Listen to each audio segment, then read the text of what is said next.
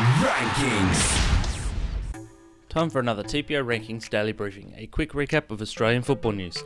Just the one game played on Monday night, and it was in the Victorian NPL where Bulleen Lions picked up a rare win over Melbourne Knights 1 0. The game finished with 90 players on the field after three red cards were dished out, plus Bulleen Lions coach was sent from the team area. The win does nothing to save Bulleen from relegation, but it does make the Knights' job of making the finals a lot more difficult. Former Socceroo and Sydney FC defender Luke Wilkshire has been lined up to coach Wollongong Wolves next season. The A-League aspirants are facing a major shake-up after coach Jacob Timpano elected to step down after more than three years at the helm of the NPL club. According to the Illawarra Mercury, ex-Leeds striker Michael Bridges, who was previously on the coaching staff at Newcastle Jets, will assist the 36-year-old Wilkshire. And with not a lot of other football news to mention, I'll take the opportunity to read out the top 20 clubs in the country according to the TPO rankings right now. Number 1, Sydney FC. Going down the list, Melbourne Victory, Melbourne City, Adelaide United, Newcastle Jets, Western Sydney, in the number 7, Apia Leichhardt Tigers, number 8, Perth Glory, Brisbane Roar,